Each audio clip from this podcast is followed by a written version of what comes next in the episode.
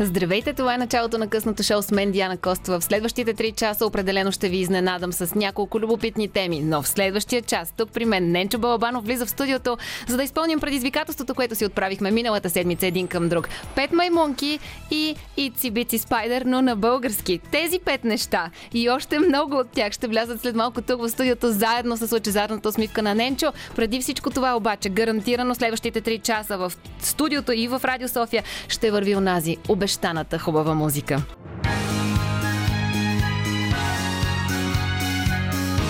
Радио София. Късното шоу с Диана Костова.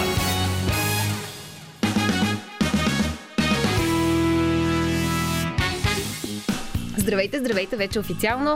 Тук при мен в студиото е Ненчо Балабанов, аз съм Диди Костова следващите 3 часа, пък и надявам се след това ще продължа да бъде. Бъда Димитър Новачков е от другата страна на стъклото, нашия звукорежисьор, който ще се грижи за това ние да звучим още по-добре от това, което е, имаме и като гласови възможности. Защо? Защото с Ненчо миналата седмица си отправихме едно предизвикателство един към друг. Аз стартирах, той не ми остана длъжен. Ми да. И аз му казах, а, чакайте, важна скоба, Фейсбук, БНР Радио София написано на Кирилица, лайвстрим там сега в този един миг. Можете да гледате това, което предстои следващия един час, да се включите с въпроси и коментари и най-вече да видите как ние с него пеем детски песни. Миналата седмица аз ти казах, тази седмица да изпеем заедно пет маймунки и ти каза, добре, но Си научи текста. Добре, но си научи текста. И ти научи ли го? Петте маймунки ги научих. Ти каза, че ам, тогава ме предизвикваш да науча и паячето Ици Да. на български, тъй като казах, че го знам само на английски. А, И тък му, преди да влезем в ефир, казах на Ненчо, знаеш ли, днес влязох в банята, като аз съм с две малки хлапета и тази музика в момента е буквално на репит в къщи. А, и влязох в банята и си казах, а, чакай, аз знам текста на паячето малко полазило чешмата. И Ненчо ме погледна с празен поглед. и Беше как така? Това не е текст. Това е някаква нова версия. Това е альтернативна версия. Та се оказа, че знаем две различни версии. Написахме си текста на паячето Ици, но него ще го пеем след малко. Ще Да. стигнем и до петте маймунки. Ще много по пет. Много по пет се случват при, при теб. Не знам чак от кое пет да започнем, но дай да започнем от, а, решиш. от детските песни. Как реши да се включиш в този проект? Ами с Ненчо а, се запознахме преди колко години? Значи 2014 мисля, че. Колко станаха? Това са близо 7, Седем. 6, 6-7 години. А, покрай а, тогава с Йоанна Драгнева работихме по Дай ми време. А, песента, която малко по-късно издадохме и, и на видео, и аудио, а, и като песен. И а, искахме да направим, да вкараме живи инструменти в аранжимента и репетирахме при Ненчо. Тогава се запознах с него. А, и с останалите музиканти, с които по-късно се събрахме пък да правиме група. Имахме такава идея.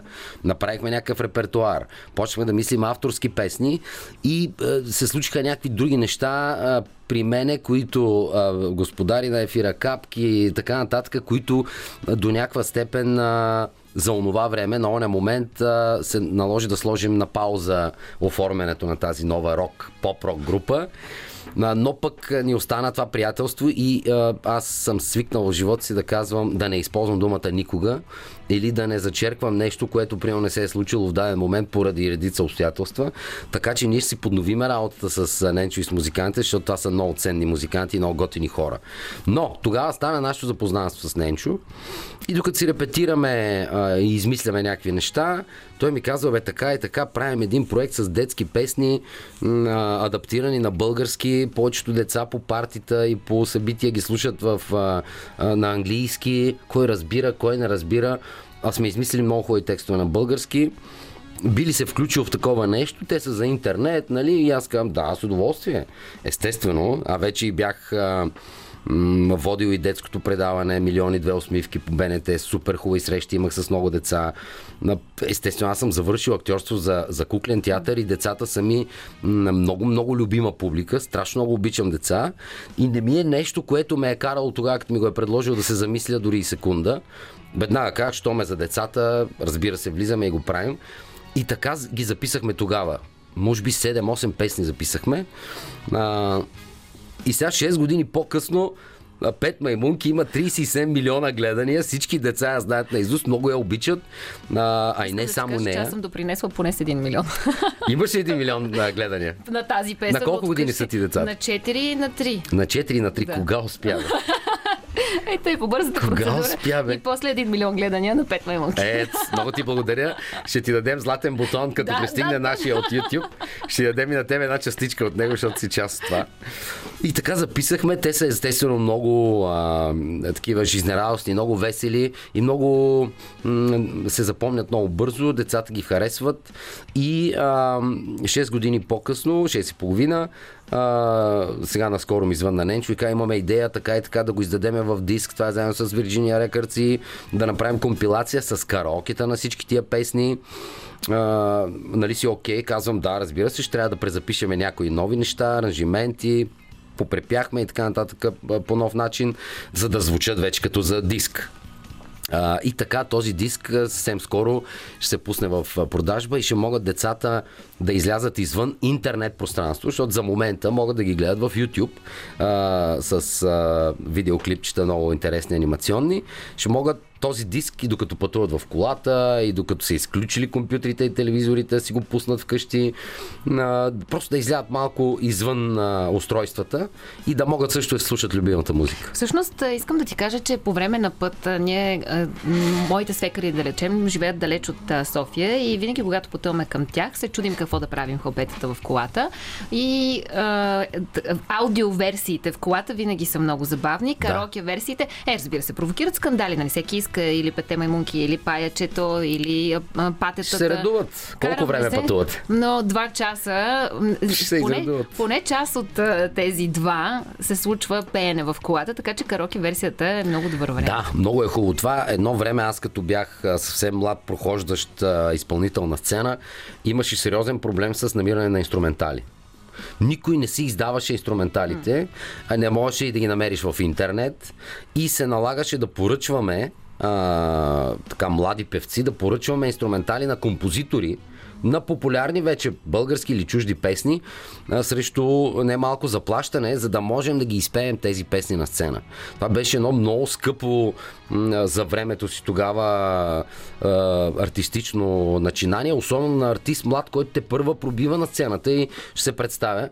Докато за радост, ето сега в нашия диск, тук в този диск, в Пет маймунки, има 14, мисля, че ако не се лъжа, 14 песни, 14 караоке версии на тези песни, така че за 2 часа и да ти и всички, които се здобият с диска, е, ще се радват, че децата им ще упражняват своите певчески способности. Дай Боже, все по-добре да пеят децата и да се научат това да бъде първата им стъпка към желанието им да се изявяват певчески. А, ще си поговорим за това ти какви желания си имал като малък и как си стигнал до певческите, актьорските и до кукления театър. Преди това обаче ем, искам да отбележа нещо, което Ненчо каза, когато влезе тук в студиото, което просто потвърждава моето ем, ежеседмично заявление. Музиката ви е много яка. Да, Ето. Да, потвърждавам го и, в- и в ефир, а, когато се включихме по телефона заедно с Ненчо Стефанов. Преди това прозвуча Sugar на Maroon 5. Сега пак страхотно парче ме, ме, ме посрещна. Удивен съм от подбора на музика. Браво! Много благодарим за топлите думи и благодаря на Роман Михайлов, който е музикален редактор на предаването. Роман, браво. Да чуем сега какво ни е избрал той. Ненчо Балбанов тук в студиото вече влезе в тона на музиката. Прехвърлихме се в представите си на морето. О, да. Знаеш колко го чакам това море. Миналото лято не можах да стъпя на морето. Е, Ами ние снимахме сериала, го снимахме в а, Велинград. Цялото лято ние си го отдавахме на снимки на сериала и нямаше как... Не стигнах изобщо до морето. После тък му дойде време а, за море, то пък захладня, после пак а, вирус, пак неща. Просто това лято ще си а, чукам на дърво пак. Нали, не ти е дървен плота тук. е там на вратата после. Ама не, и това е дърво, певец, а, какво беше? Певече, но и а, се надявам, че това лято ще компенсирам, защото супер много обичам топлото време, обичам плажа, обичам слънцето и а, обичам да се пека. Много ме зарежда слънцето. Огнена зодия, какво да я зареди всъщност? Ама като кажеш, обичаш да се печеш, значи ли, че се припичаш като гущер от сутринта до вечерта на... Мога, да, мога. Мажа се естествено с слънце защити и мога да лежа и да събирам слънце с часове. С сина ми, като отивам на плаж, примерно, на Той не полудява ли от скука? Именно, тък му започвам аз да се пека, ама точно ми е началото на, на слънчевите бани и той вече почва, хем има таблети, всичко около него, обаче не му става жега и той като не обича и казва, Ох, не сме ли готови вече? Няма ли да си ходим? Вика, как готови? Аз смятам, още 5 часа стоим тук. Охо! И почва едно оговаряне да си ходим. Аз супер много обичам и за мен е, когато ми стане много топло, отивам под чадъра, после пак излизам в водата. Това е лятото всъщност. Да. Така го разбирам аз. Ето, не знам вие как се почувствахте, скъпи слушатели, пък и зрители. Можете да станете в нашата фейсбук страница БНР Радио София, написано на кирилица. Но аз вече се настроих на вълна лято и преди да влезем в ефир с Ненчо обявихме, че а, слагаме край официално на пролета. Това Да. беше, скъпи слушатели и зрители. Пролета днес приключва и стартираме вече с лятото. Музиката Директно. го потвърди. Да. О, Мариайо, с това страхотно парче О, Мариайо, стартираме лятото.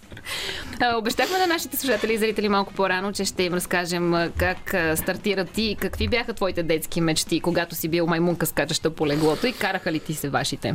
Ами, не бях чак толкова палаво дете по мои спомени. Тоест, правех пакости, естествено, но мислех явно достатъчно за крехките си а, детски години, за да мога да преценя кое е прекалено, а, кога бих могъл да а, бъда наказан, кога мога да ми се отнеме нещо от моите неща за наказание, кога ще ми се карат. Аз, понеже от малък, много от малък не обичам негативна енергия по никакъв начин. Било то от родители, от приятели, от близки родни. Никой не, не исках да ми се кара. И защото това за мен е негативна енергия. Uh-huh. Дори престорена, смисъл дори понякога родителя да го наиграва. Аз от малък си бях актьорче и разкривах кога ми се играе от среща и кога са много сериозни а, обвиненията спрямо мене. И не ги харесвах тия моменти. И явно това ме е карало да мисля една идея по-внимателно, когато правя някоя глупост. Докъде мога да се разпростра с правенето на тази глупост? А, мислиш ли си как да я покриеш? Тоест да я направиш, О, обаче да я покриеш. О, да. Имам един супер смешен случай. Още живеехме в Котел, там където съм роден. Аз там съм живял до 6 годишната си възраст. Значи, може би някъде съм бил на 4 или нещо такова. На... Се пошегувах по телефона и набрах пожарната. Леле. А, и си престорих гласа тогава по какъв начин. Естествено, аз съм бил на 4 години. Няма как толкова да си престоря гласа, че да изглежда като на възрастен човек.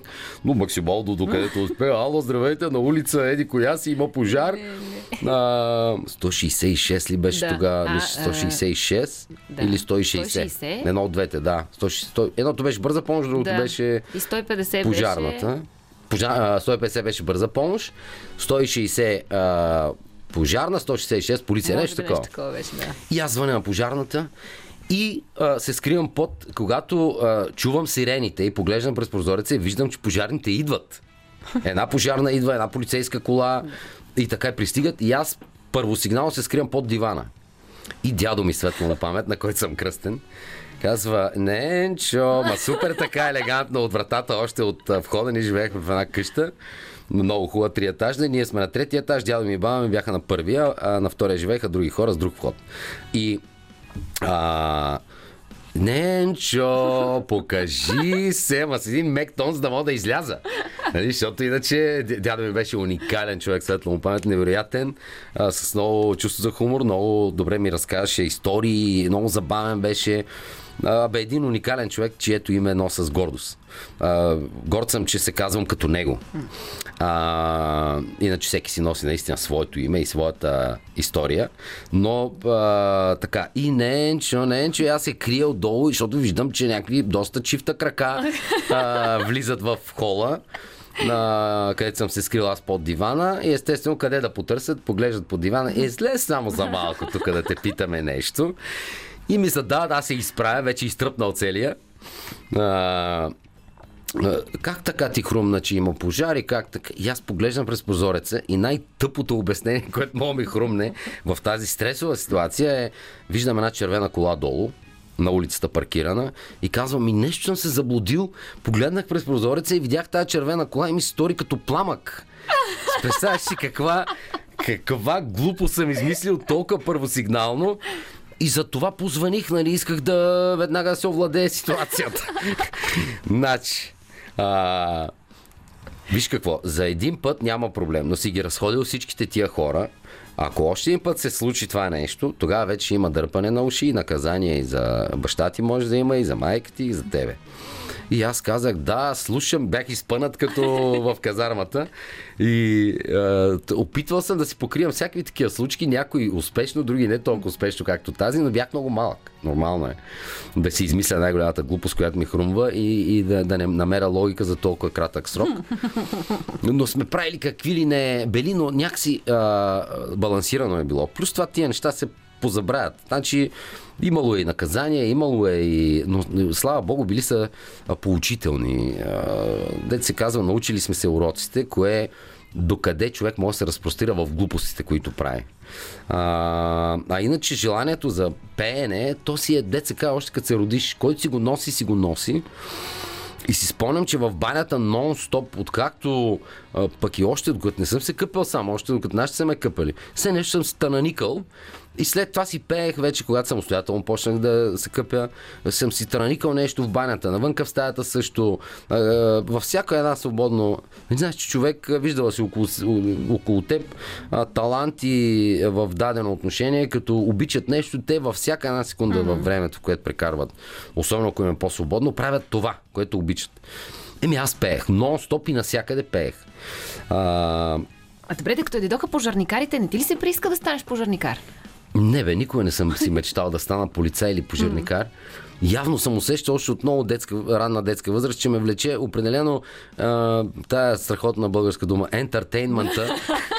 Ентертейнмента ще бъде моето призвание. А, и даже като имахме гости в къщи, още от много малки, от как се помня, приятелски семейства с деца, когато идваха вкъщи, задължително те, докато си говореха в хола и си пиваха и хапваха, ние с, с другите деца готвехме шоу-програма а, с дезодорантите в ръце, в коридора, пред тях, с някакви дрехи, одеяла, правихме някакво шоу. Всеки път беше това. И то, то е инспирирано от нас. Нали? Не е, че някой ни е карал да го правим. Ние можем да се занимаваме в детската стая, без да ги а, занимаваме родителите. Но това е отвътре извирало да, се, а, да си на показ, да забавляваш, да правиш нещо интересно и да се развиваш. Още от много рана детска възраст. Тогава се появи това усещане и тези този импулс за, за пеене, за актьорско майсторство, за проява на, чувство за хумор. Разказвам вицове още от много, много рана детска възраст, които съм чул естествено от възрастните. Естествено, някои от тях не са били в най-приличен вид. Аз съм ги пре, преформял в, как да ти кажа, налагал съм си самоцензура, автоцензура, за да могат да, да, да звучат и да се разкажат все пак защото са интересни. Помниш ли някои от първите вицове, които сте направили впечатление? Защото сега като каза и като се замислих да ти задам този въпрос, mm-hmm. се сетих, че аз си спомням един от първите вицове, които са ми разказвали. Толкова ме бяха впечатлили. Не си спомням толкова, защото те са минали милиони сигурно от тогава. Не си ги спомням тия първите, но имаше едни покривни касетки, които се, аудиокасетки, които се разпространяваха с вицове и с истории. Много съм се смял а, на тези истории и са ми попадали в по-ранен момент в ръчичките, а вътре имаше, за да са покривни, вътре имаше и хумор, който е за, по, за по-големи, а, за възрастни.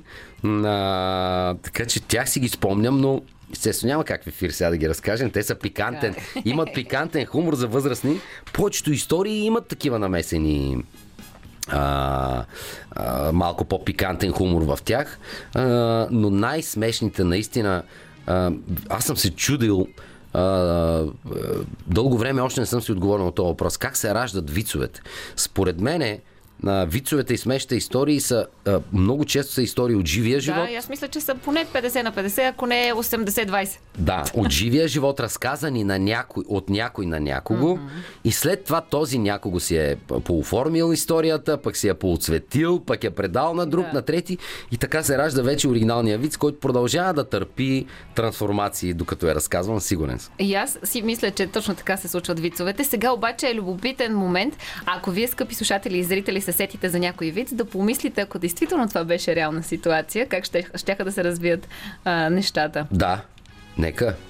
Нека да помислят и а, слушателите и да кажат, и зрителите, да, да, да кажат най-ранния вид, който си спомнят. Да видим дали е бил универсален за нашето детство. Аз си спомням един, който имаше много жестове. Трябваше да се един мъж, който не можеше да се разбере с един чужденец и чужденец се опитваше да му обясни, че всъщност той е приятел и там трябваше да е парашутист, пък после беше сапьор, а всъщност жестовете изглеждаха много комично и естествено не за в ефир. Да, а, виждаш ли. значи водех едно събитие на една телекомуникационна компания, още докато бях студент в надфис. И отваряха нов магазин. И аз трябва да вода събитието, а, ме поканиха като водещ на открита сцена пред НДК а, с много хора. Широка, много широка публика а, като таргет. Имаше и възрастни а, господа и дами, имаше дечица, имаше без всякакви хора. Д2 тогава в варианта с Дичо бяха като група. И аз като водещ а, си имах сценарий, импровизирах се по него и така, но а, от компанията поръчител ме помолиха а, а, да разкажа един вид като водещ. Искам ти кажа, че като знаех какъв, каква ми е аудиторията и че ще има и малки деца, ще има и възрастни хора и така нататък, може би 20-25 минути 20-25 минути седнах и прехвърлих доста голям материал от вицове, за да избера такъв, който да става за тази аудитория, за толкова масова аудитория и пастроцветна. Нали? Много ми беше трудно да се спра на виц, който да става за открито и за всякаква публика, което ме навежда на мисълта, че наистина повечето вицове не винаги стават за широката публика. Или за ефир. Да, със сигурност. Затова малко вицове се разказват. Шкумбата, сега съм сигурен съм, че Шкумбата си е направил архив в главата. 100%, да, във всеки защото- джоб има по някоя смешка. Да, защото при чести гостувания, е, често като е гостувал в радио или в телевизия, само му дай тема и той вади веднага нещо, което да става за ефира. А, но а, не знам, той си е професионалист в тази сфера и си е направил архивите Евала. Шкумба, просто знам, че е сега ти кажем вид, ще го...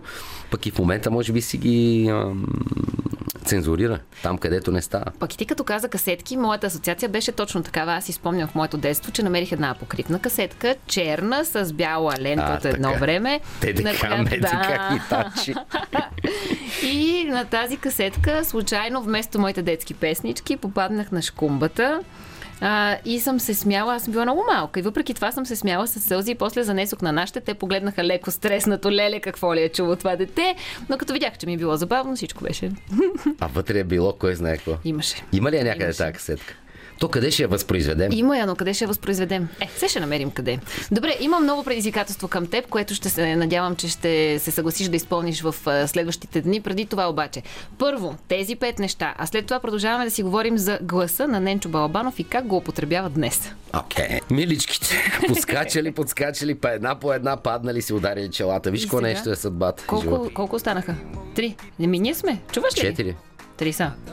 Три ли остана? Своето чело. Представяш си, гледат една от друга и не се научават и падат като круши. Е, сякаш не го живееме всеки ден, в всеки един миг. Колко философия има в тази песен? има един изключително важен урок. Един бе хора, един. Не скачай на леглото. Е. Особено едно време сите легла, които бяха с пружини. И така е, може да ти попадне крака между пружината и рамката металната на Да. леглото. Майчице мила, който е ходил и в казарма, аз успях, по мое желание, между другото, това е много смешна история също. Може би аз съм единствен човек в цяла България, поне не познавам такъв друг, а, който а, доброволно и самостоятелно е отишъл във военното окръжие и е казал, вземете ме в казарма. Адмирации. Съжали ли после за това си? Напротив. Браво. а, военното окръжие в Сливен. Значи дипломирах се 2002 година в а, академията театралната, взех си дипломата и още на последващия ден бях във военното окръжие в Сливен. Отивам при, а, мисля, че полковник стоеше на среща ми и казвам така и така. А, искам, имам една молба, така, да, да ме вземете в казарма. И той каза, момче, да нямаш температура, бе. Повика от другите стаи, капитани, май, майори, а, оф, офицери, всякакви рангове. Повика, ка, вижте един боец за пример. Те се крият, вика, твоите набори в момента се крият, женят се, сключват договори фиктивни или пък истински с театри или с такова. Ти искаш да влизаш, защо, защо бе, моето момче? И какъв беше отговора? Отговора беше, ами, хора, представям си, че аз почвам да си града бъдещето, професионално и лично, Минават година-две и през цялото време тръпна дали вие няма да решите да ми се обадите в най-неподходящия момент да ме вземете. Така че предпочетох варианта аз да дойда доброволно, да вляза, да служа 6 месеца, защото тогава беше 6 месеца за вишисти, за да замине то ангажимент и да се приключи с тази работа и да си реда от тук на сетне живота. Гледаха ме миличките, мигаха на парцали и не могаха да повярват, че това се случва. Ето, ви сега мога да във фейсбук страницата, отдолу някой от нашите зрители, слушатели, да напише дали го е правил това нещо, да видя имам ли самишеници в това. Има ли някой от вас, скъпи слушатели, който доброволно, е влязъл? Е влязъл в казарма. Имаме ефирен телефон 02 963 56 50. Написане на... и в нашата фейсбук страница БНР Радио София на Кирилица. Заповядайте тук телефон в студиото и ни кажете, ако сте били такъв доброволец, а, на когото са се радвали по този начин. Ненчо, понеже те обявих за човекът глас и човека, който да разберем какво прави с този глас. Преди да продължим към предизвикателството, предизвикателството. Чухте преди малко пет маймунки в изпълнение на Ненчо Балабанов. След малко ще го чуете в дуетна версия от нас двамата. Съжалявам за което. Няма от моя страна. Чухте, аз две фрази чух. Вярно пееш, се справиш. Страх... Страхотно певица. Се просто, да. И ще шепна отстрани, а пък а, нашия звукорежисьор ще ми намали микрофона. Имаш и така уникален ще е тембър. Страхотен е. Пак Имаш казвам... страхотен радиофоничен. Значи, а, не случайно, естествено си тук. Много приятно ми беше, още като ми се обадихте по телефона за включването. Чух два гласа много приятни, които си спомням, че едно време аз като студент в първите ми опити пред микрофон да озвучавам и в гостуванията ми в БНР са ми били първите гостувания в радио и в БНТ, естествено, първите гостувания в телевизия. И тогава чух за първи път понятието радиофоничен глас. А, и, и се запитах какво ще рече. Това е така глас, който звучи приятно и на микрофон и може да бъде предаван а, на слушатели, на зрители и така нататък през а, електронни импулси и пак да звучи толкова добре. Така че чух твоя глас и казах, Боже, какъв радиофони, как да не отидеш на гост? Как да не отидеш във вторник на гост? Е, много ти благодаря. Ама Моите. много. Сега на нашия ефирен телефон явно съм успяла да убедя един човек, който да ни се обади. Вероятно е твой самишленик. Да чуе малко. Здравейте! Я да видим. Здравейте. Първо Здравейте. искам да поздравя този голям актьор, а, човек, Менчо Балабанов. Харесвам го като личност, Седя го в господарите на ефира, къде неговата актьорска дейност. Прекрасен човек, адмирации такъв човек. Много ви благодаря от сърце. Много ви благодаря. А и най-интересно е, когато имитирате Бойко Еми така започна, така започна 2015 избухването, големия взрив а, на артиста. Да, на артиста Нечо Балаванов пред огромната публика, защото действително аз до този момент наистина участвах в проекти и на театрална сцена, и, и дублажи и така нататък. Но ето, че огромната публика, големия процент от хората разбраха моето име или чуха за мене благодарение на това а, мое превъплъщение, което за радост се се получи така успешно и приятно.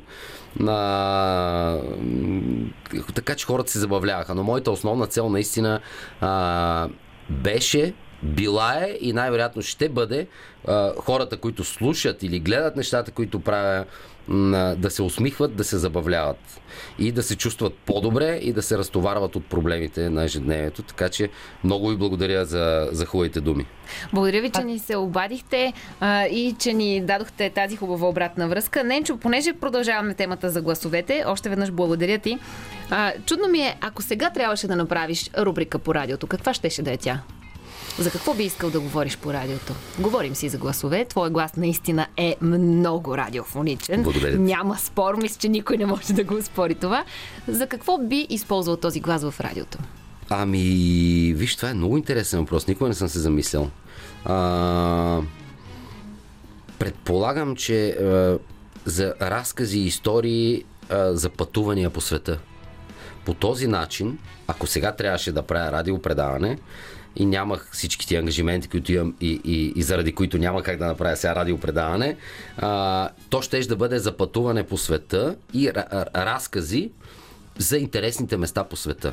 Така с един удар щях да ударя два заека. Първо щяха да ме командироват от радиото, за да пътувам на местата, на които не съм бил, а те със сигурност не са малко. Не мога да се оплача, че не съм пътувал, но има много още какво да се види по целия свят. Първо щяха да ме командироват, да отида, да вида, да преживея и след това да го разкажа на слушателите в на моето предаване. Така че на първа сигнална за това се сещам нещо, което ми, би ми било много интересно. Щеше ли да го направиш като радиотеатър или щеше да го разказваш просто като от първо лице? Ми то щеше да се превърне в радиотеатър, искам да ти кажа. Разказвайки го от първо лице, а, а, обичам на всички места, които посещавам, където ходя, хората с които се виждам, събитията в живота, на които ми се случват, срещите с хора. А, така или иначе аз ги трупам като спомени, като образи, ако щеш. Дори в казармата натрупах много материал за театъра, за киното. Много интересни хора срещнах там. Събрах си образи, защото това правиме примерно ние актьорите. Когато така 2015 година имитациите ми на, на премиера станаха хит и журналистите масово започнаха да се обръщат, защото да речем името Ненчо Балабанов тогава не е било нали, така толкова популярно и те се обръщаха към мене и пишеха за мене и така с имитатора на Бойко, имитатора на Бойко, имитатора на Бойко. И няколко журналисти така имаха любопитство да ме питат, не, не ти ли е досадно, а, че те наричат имитатора на Бойко, а не с твоето име? Викам така, първо за всяко нещо има време и името ще ми научат, викам и всичко ще е наред. Не се притеснявам за това нещо. И второ, никак не е обидно а, думата имитатор, имитация, защото а, думата имитация е в основата на актьорската игра.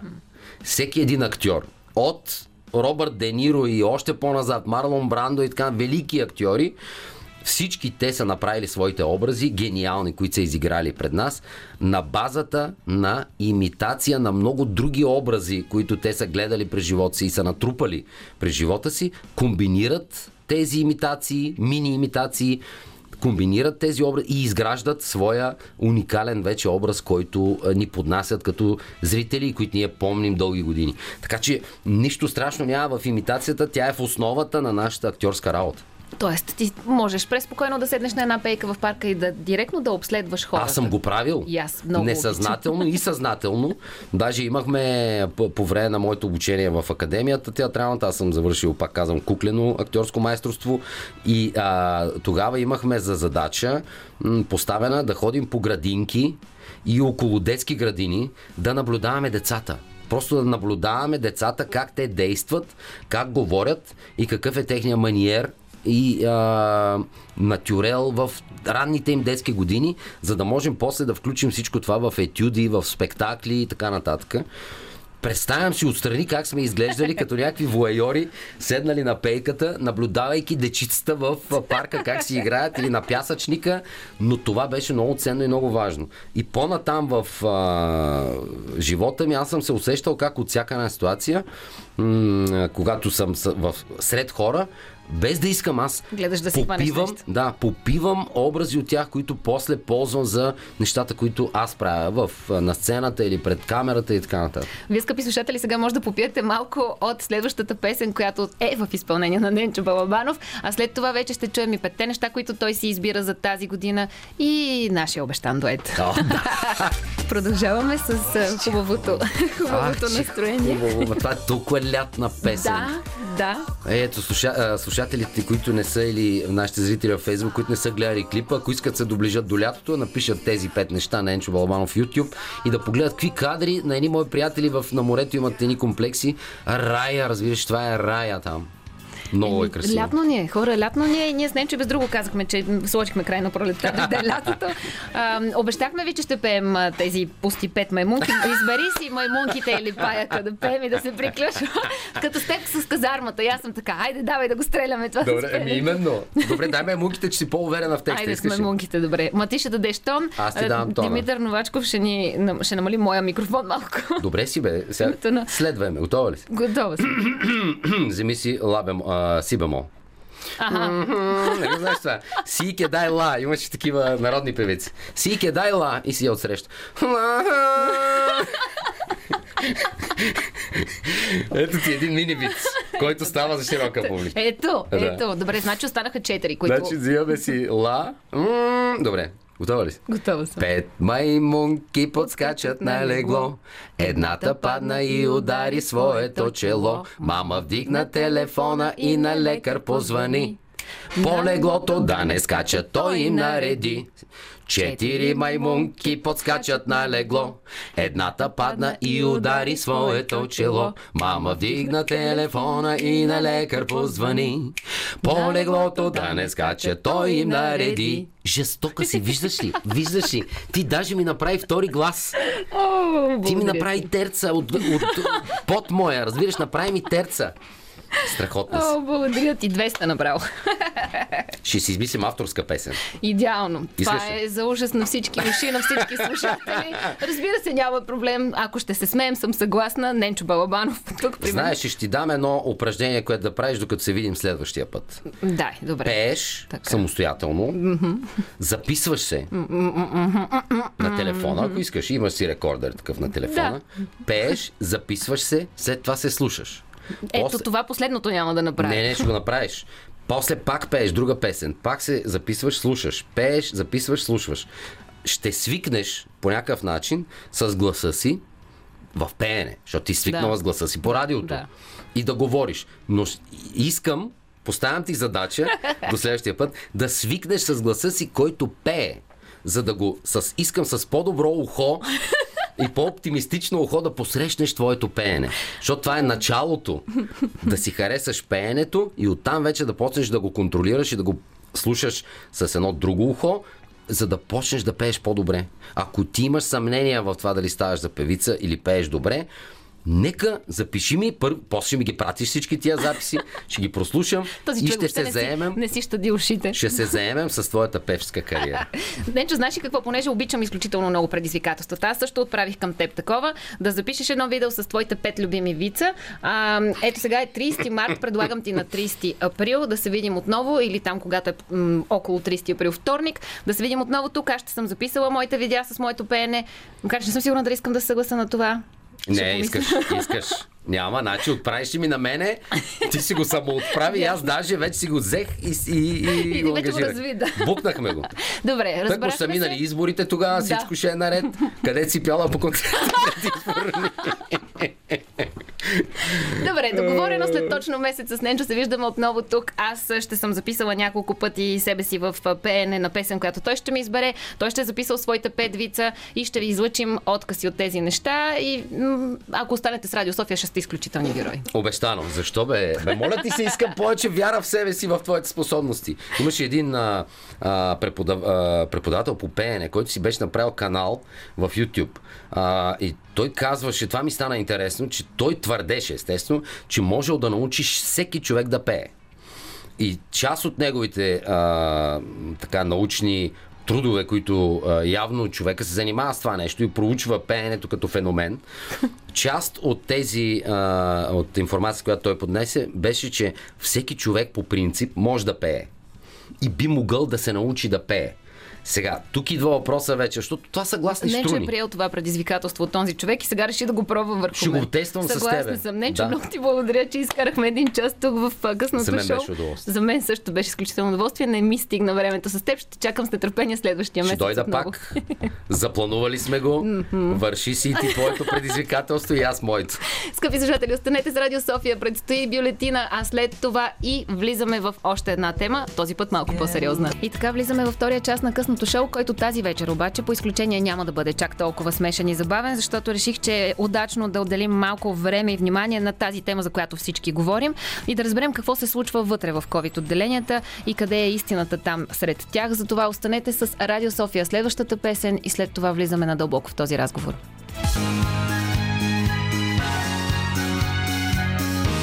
Радио София. Късното шоу с Диана Костова.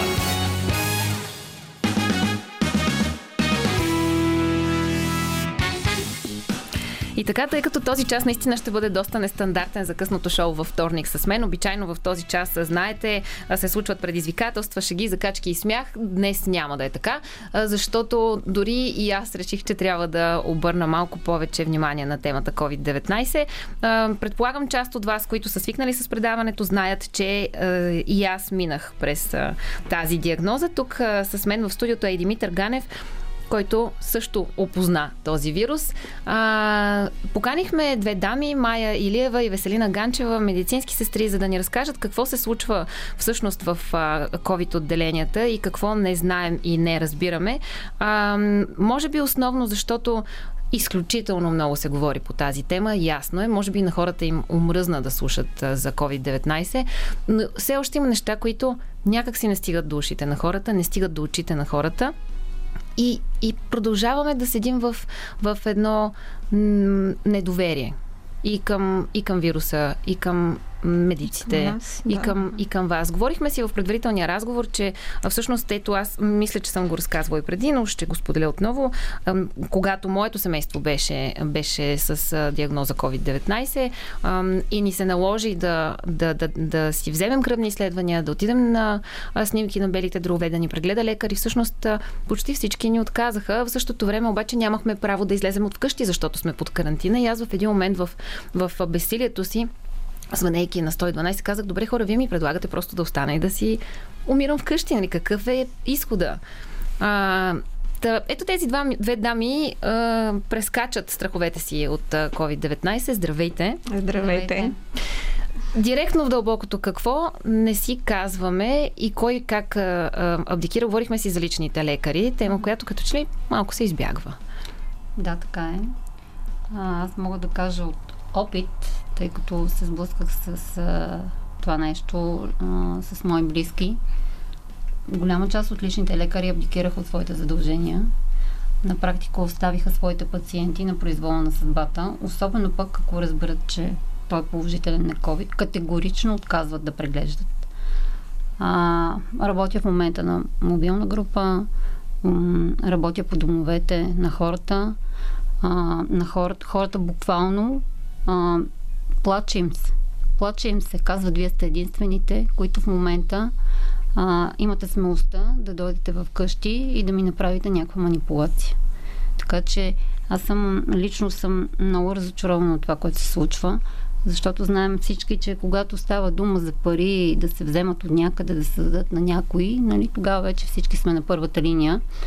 Но когато трябва да си свършиш а, служебните задължения, когато ти си задължен и, и нямаш право да откажеш, защото такава ти е професията, а, на всичкото отгоре ти е вменено и по закон, че ти трябва да бъдеш на разположение 24 часа, въпреки че тук също не съм съгласна и те са хора, трябва да почиват. Но когато наистина един човек има нужда от помощ, ти трябва да се отзовеш и трябва да си свършиш а, задълженията. Аз лично не го приемам и, и така бих казала, че това е една голяма м- не грешка, ами пропаст в момента в лечението на пациентите, тъй като те през това време а, се лекуват по телефона, дистанционно. А, няма кой да им разчете рентгеновите снимки, ако са направени такива. Няма кой да ги преслуша, тъй като ако наистина можеше медицина а, да има дистанционно нали, за какво са ни лекарите в крайна сметка. Ще се направи една програмка с определените симптоми, диагнозката ще, ще да се излиза и в крайна сметка а, така е най-лесно. Но за съжаление, когато един пациент има нужда, а, той трябва да бъде разпитан, той трябва да бъде прегледан, той трябва да бъде преслушан. Нали, това го знае всеки, който да попитате на улицата. Така че тук наистина аз лично съм много разочарована от това, че грижата за хората от страна на много от личните лекари категорично я няма. И какво правиме? Личните да. лекари прехвърлят топката на пулмолозите. Казват, отидете и намерете пулмолог, uh-huh. който да продължи лечението. Само, че в България пулмолозите, както всички останали специалисти, останаха много малко. Uh-huh.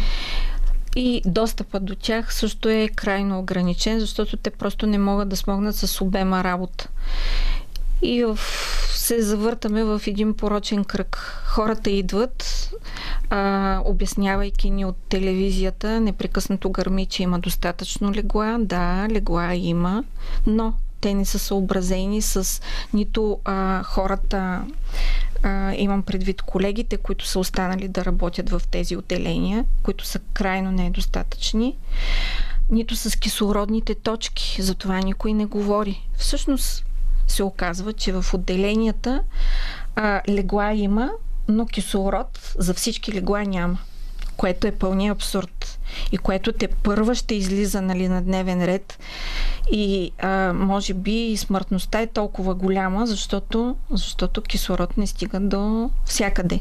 И всъщност в а, старите системи кислородни а, не, не са заложени толкова големи дебити. И а, при това потребление свръх каквото има в момента, а, започват да избиват системите.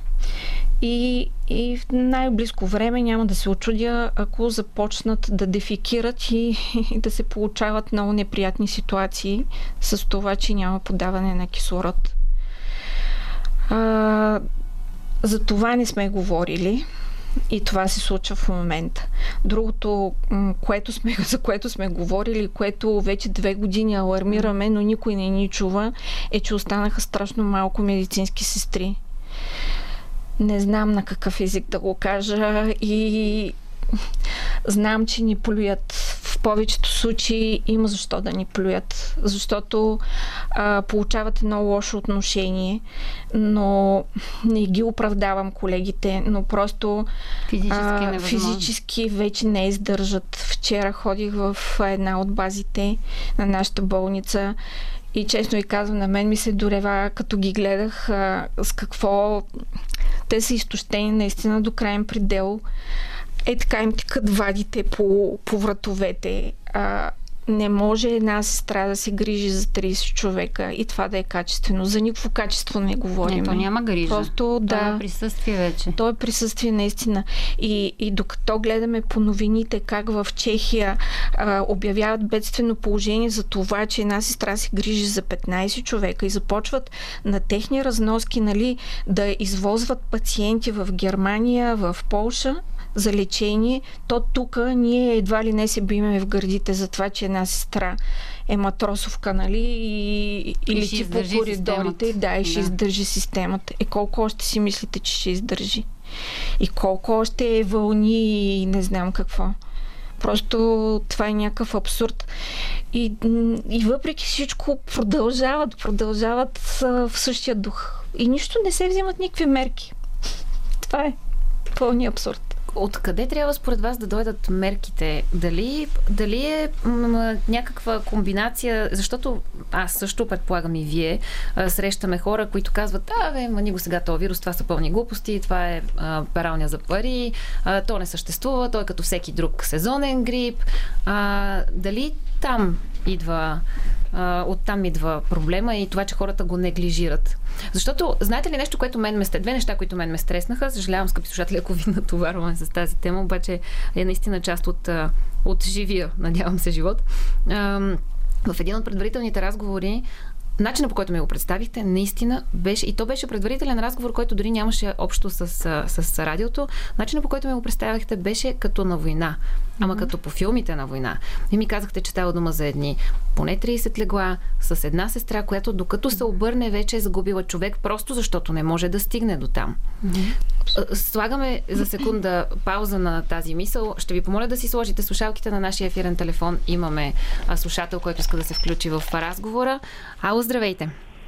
Здравейте! А, много се извинявам. Прекрасно е.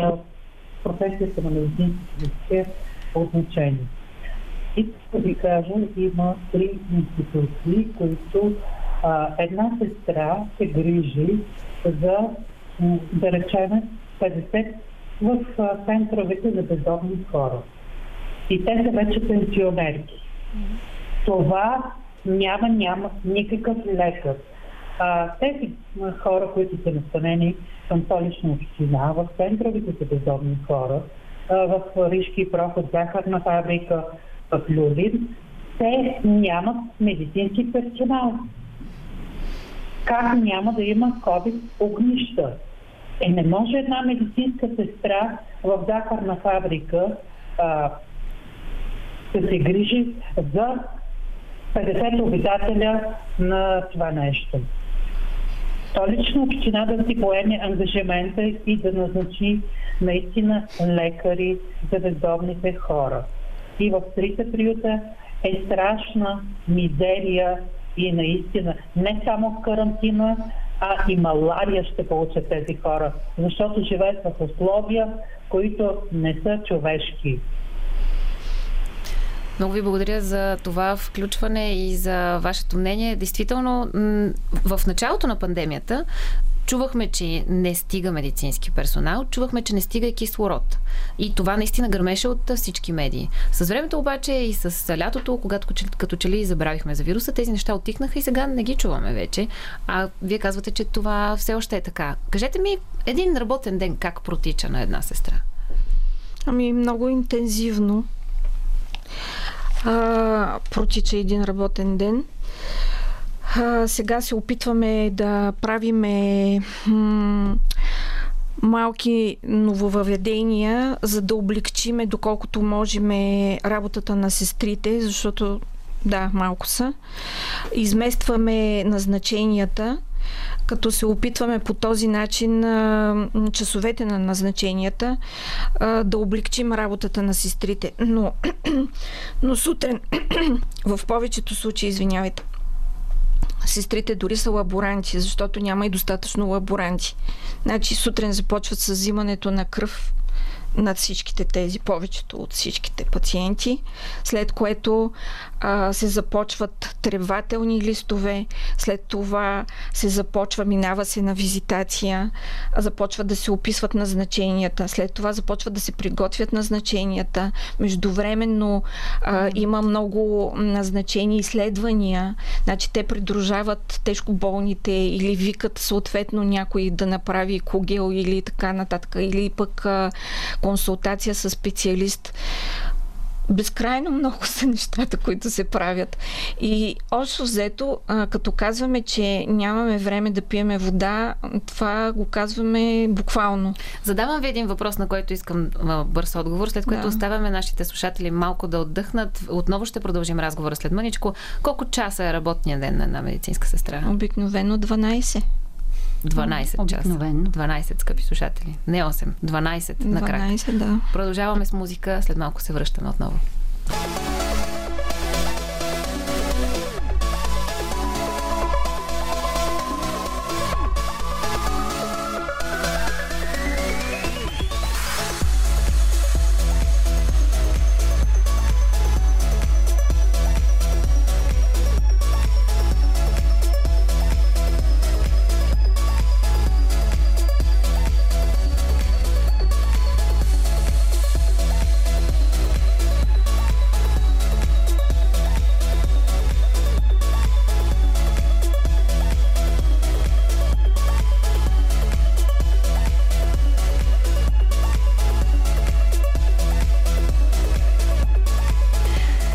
Това е късното шоу на Радио София, в което тази вечер, по изключение във втория му час, не си говорим за смешни неща. Говорим си за COVID-19 и за реалността, която се случва в COVID отделенията. А, тук при нас са Майя Илиева и Веселина Ганчева, медицински сестри, които се съгласиха да ни разкажат всъщност какво се случва вътре в COVID отделенията. Аз ви споделих част от моя личен опит в срещата ми с COVID-19. А, и действително искам да ви насоча на там когато ние се разболяхме вкъщи, отново казвам, ние бяхме под карантина, респективно не ни се разреши да излезем, за да си направим изследвания или пък да си направим снимки на бял дроб. В същото време нямаше кой да се погрижи за нас и варианта ни беше или да намерим начин да излезем без да ни хванат, което е безумно, или да намерим някой, който да дойде да ни лекува вкъщи, което са някакви всъщност двама-трима герои, които биха искали да го направят това нещо. Същото се случва някакси и с, и с спазването на аз съм в, аз бях в аналогична ситуация и съвсем спокойно мога да разкажа, без да изпадам в детайли, по същия начин, в който реално имам всичките симптоми на COVID, реално по всички параграфи си изкарах COVID, но в един определен момент се оказа, че аз имам негативен PCR тест, на което заставам в прочутата такава параграф 22 фаза. Добре, че имам а, приятелски и коректни взаимоотношения с работодателя си, който казва да, остани си, виж как си, защото те усещат, че аз съм с 38 и нагоре температура. От другата страна обаче, отивайки по каналния ред да си взема болничен, защото моят личен лекар казва ми, значи ти нямаш COVID, не мога да ти дам болничен. Uh-huh. И аз му казвам, добре, тогава идвам да ме прегледате, защото съм с класически симптоми на тежък вирус Кашлица, бронхит, особено за смати като мен. Температура. Той каза не. На въпроса защо е не, а отговор беше еми, може да имаш COVID. И аз седях в недоумение по телефона, точно тази именно медицината, която е лекуване, лекуване по телефона. Дистанционната. Да. Което, което, беше, което беше много странно за мен като ситуацията. Потвърждавам mm-hmm. го. Ако, за съжаление, без да намекна каквото и да било извън това, което казвам, ако караш по каналния ред, нещата не вървят. Значи трябва да се търсят альтернативи, Връзки. подходи, да. за да стигнеш до това да ти кажат сега, болен ли си от това, вирус ли е, как да се лекуваш, а не да ти дадат един антибиотик, който да го пиеш. На... В същото време обаче, когато аз влязох да проверя в интернет какви са вариантите, нали, къде трябва да отида да се прегледам, къде трябва да отида да си направя снимка, така че да не застрашавам останалите хора, а, открих, че има няколко ДКЦ-та в различните райони, в които преглеждат хора, които са с съмнения и с симптоми, наподобяващи тези на COVID-19. Казах, окей, това е моето място. И тъй като съм много коректен човек, се обаждам на Рези и се обаждам на 112. И на двете места казвам, хора, искам да отида до Еди кое си ДКЦ, където има а, център за преглеждане на такива като мен. Не, вие не можете, защото сте под карантина. Да, ма там има център, който преглежда такива като мен. Да, но вие сте под карантина и не можете да излезете. Добре, тогава какво да направя? Ние ще ви изпратим екип. Добре, ма този екип може ли да ми вземе кръв? Не. Може ли да ми направи снимка? Не. Може ли да ми назначи лечение? Не. Еми. Какво ми е това? Добре. Добре. Отново, какво правим? И, и в крайна сметка наистина излиза, че или трябва да намериш вратичка, или да разчиташ на някакви двама-трима смели човека, които искат да дойдат да ти помогнат. Да, за съжаление е така. И има и още едно нещо. Освен пациентите от COVID, вкъщи се лекуват и хроничните пациенти, хронично болните. Защото, както знаете, плановия прием беше спрян, uh-huh. плановите операции също. В момента в болница се лекуват само единствено пациенти от COVID. Е, да, да, ама това е вече една година и не се знае до кога.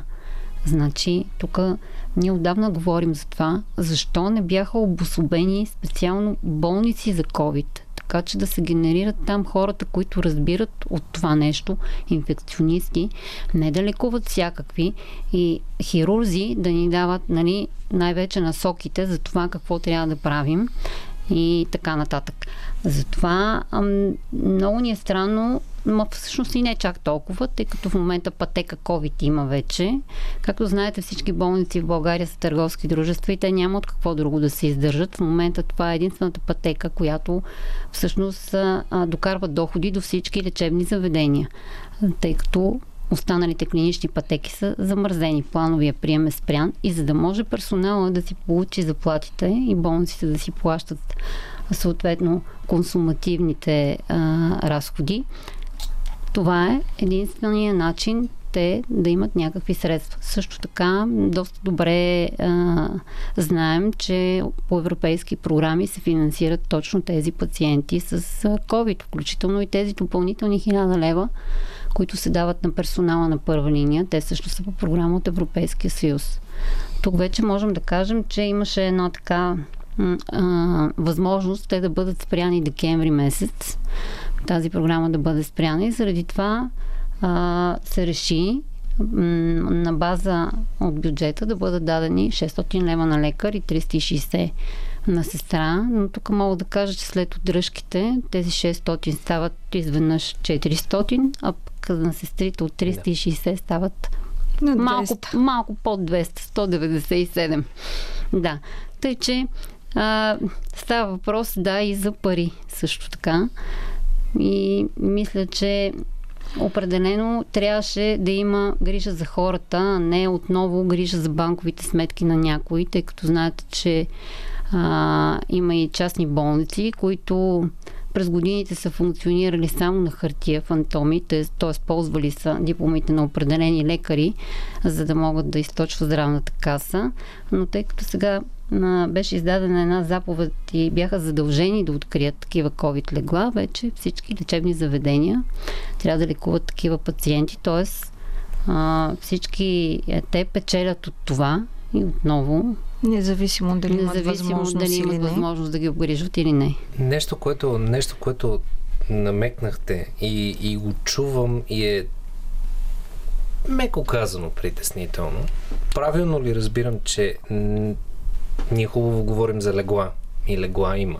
Легла, Въпросът да. обаче, че специалистите, и Няма, може да да. прозвучи малко противоречиво, които вървят с леглата, не, са, не съответстват на опуснатите легла. На практика Точно не така. всичките хора, които лекуват симптоми, които са ковидни, са оборудвани и специализирани в това да третират такива симптоми. Знаете ли защо е така?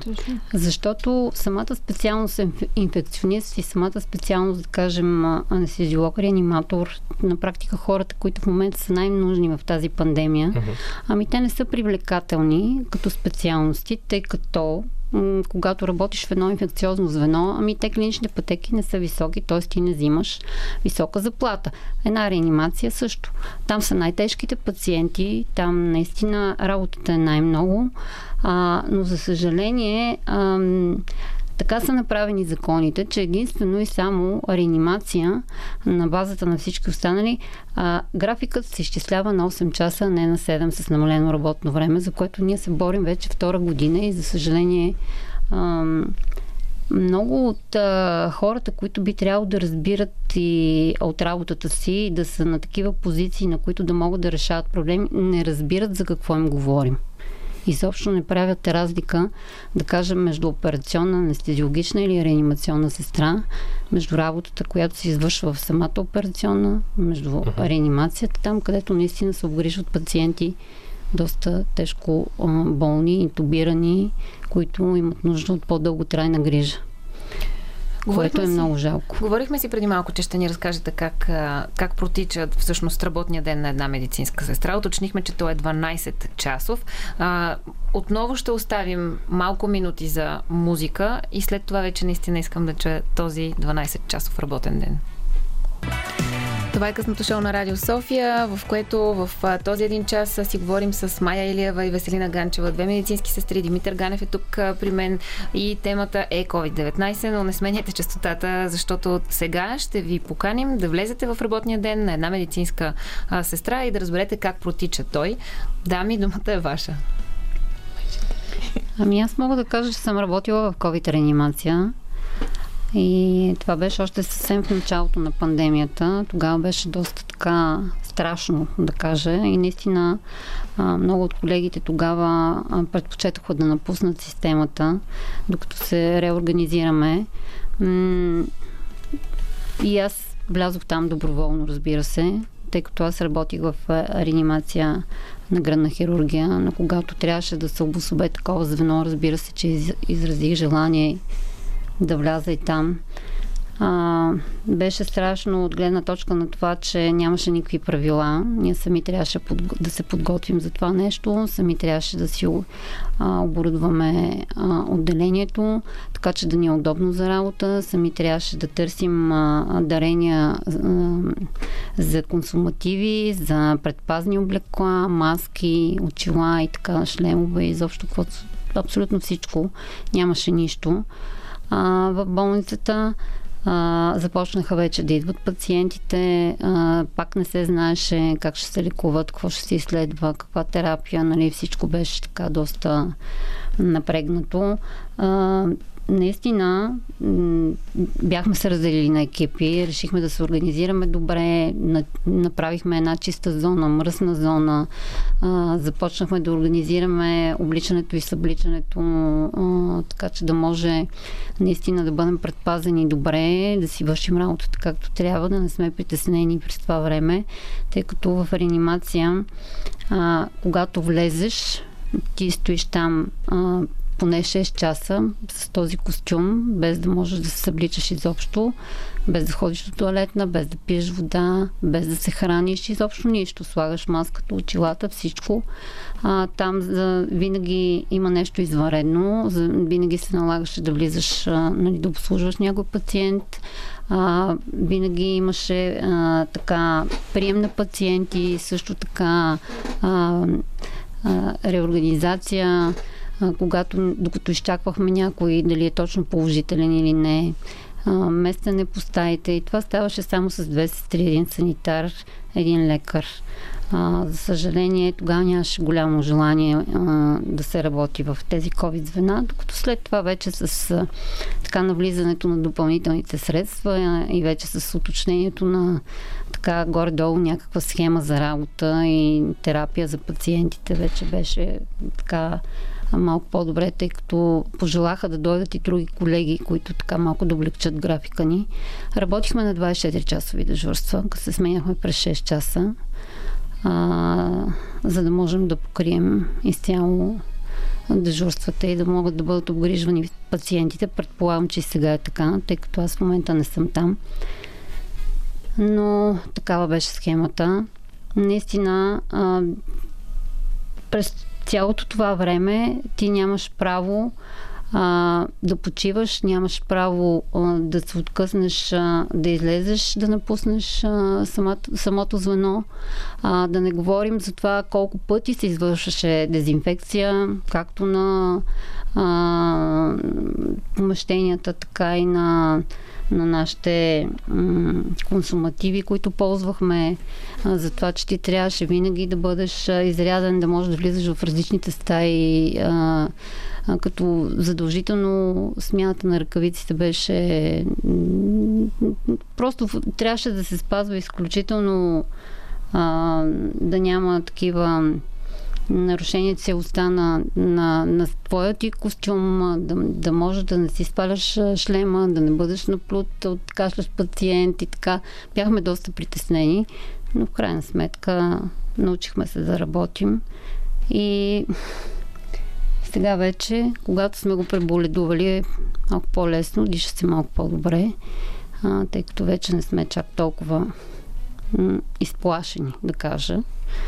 А, има и колеги, които все още не са го преболедували, но пък а, наистина, когато спазваш правилата за работа, нямаш а, а, проблем с това да, бъде, да се заразиш там, където работиш. Няма нито една от нас, която да се е заразила на работното си място. Всички сме се заразили навън от някой познат, близък и така нататък. И всъщност да. това започна да се случва, може би към края на втората или аз не знам коя подред вълна, а, защото факт е, че а, въпреки интензивната работа, която вършихме през тези месеци миналата година, а, визирам края дори ноември и декември, когато беше най- най-тежко. А, до тогава почти в нашето отделение специално никой не се разболя. Но накрая вече просто имунитета ни беше сринат до крайен предел от изтощение и тогава започнахме да се разболяваме.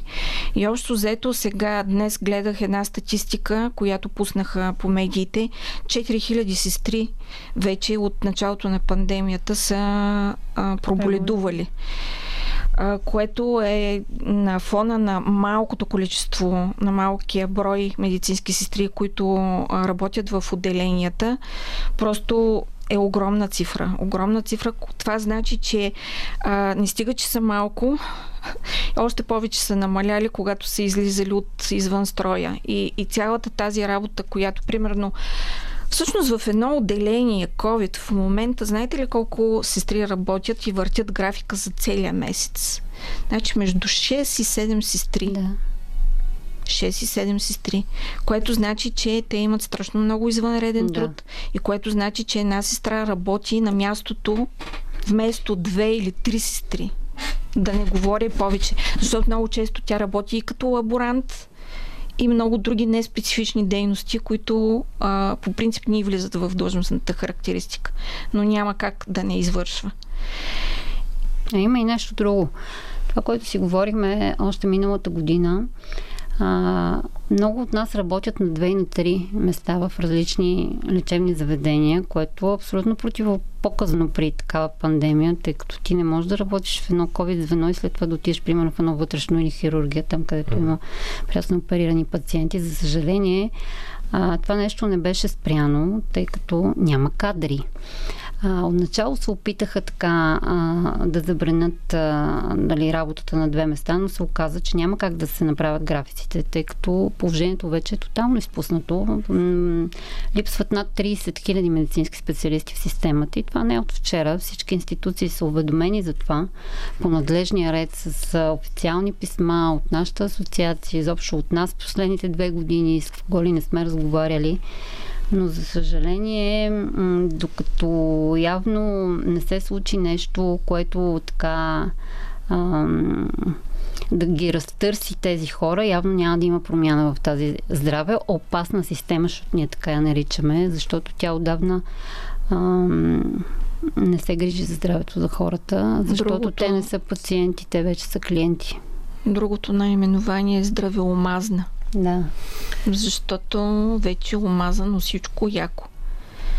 Колкото и вулгарно да звучи.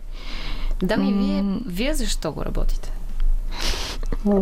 Защото ни по призвание някак да. не знам. Майка ми е медицинска сестра, аз съм медицинска сестра. Обичам да работя за хората mm. и, и мразя това, че ме карат да не го върша както трябва и се борят точно заради това. Да. Каквото и да ми коства, защото аз получавам една добра заплата. И въпреки всичко нямам свободно време, защото не съм спряла две години да се боря както и момичетата около мене, точно заради това. Защото в един момент България ще остане без, медицинска, без, без медицински сестри и специалисти. Визирам и лаборанти, и рентгенови, и клинични, и, и всички Шерки, специалисти, да, акушерки. И, и какво? Значи нашите деца, нашите родители, самите и ние ще останем без медицинска грижа. И на никой не му пука за това. И, и това се неглижира. Аз, аз нямам обяснение. Обяснението е, може би, че крадат като за последно ли, не знам какво да кажа вече. Просто никой не му пука. Дай след нас и потоп. Да, ми, понеже вече сме в финала на този разговор, какво искате да кажете на тези хора, които, а, това е въпрос, който всички задават а, на, на специалисти, които са видяли COVID отвътре и отвън, на онези, които все още смятат, че Та работа не е толкова тежка, то не е толкова страшно, то е като сезонен грип. Айде, стига с тия маски. И да заповядат, като доброволци ще ги вземат навсякъде, да заповядат в което и да е звено, в което и да е болница, има нужда.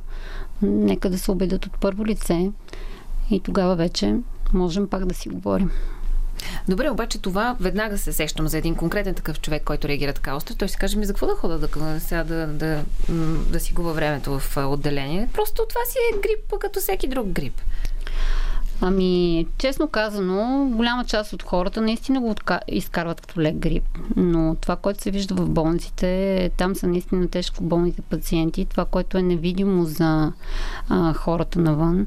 И може би доста неадекватните мерки, които се проведоха. Тъй, че а, мисля, че м- те си го мислят това, гледайки информацията, която им се подава.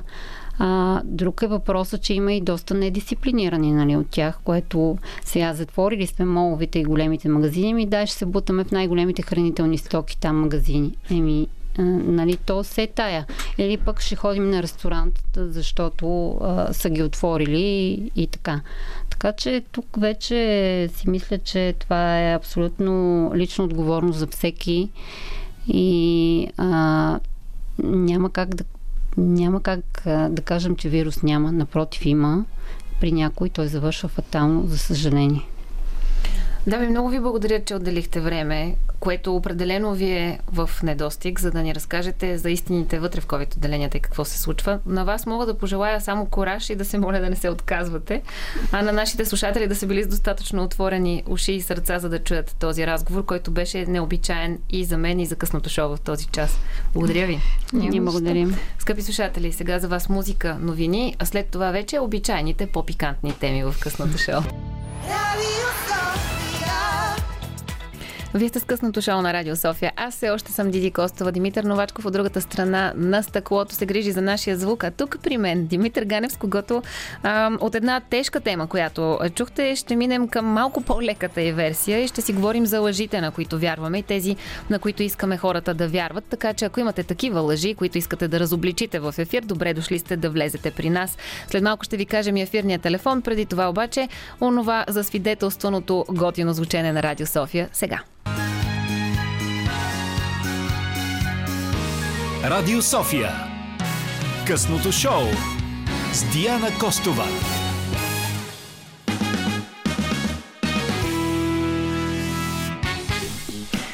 И така, тъй като предишният част на предаването определено не беше в обичайния тон на вторник вечер с мен, третия част отново няма да бъде безкрайно пикантен, но ще обърнем внимание на лъжите, на които обичаме да вярваме и тези, които, от които имаме нужда.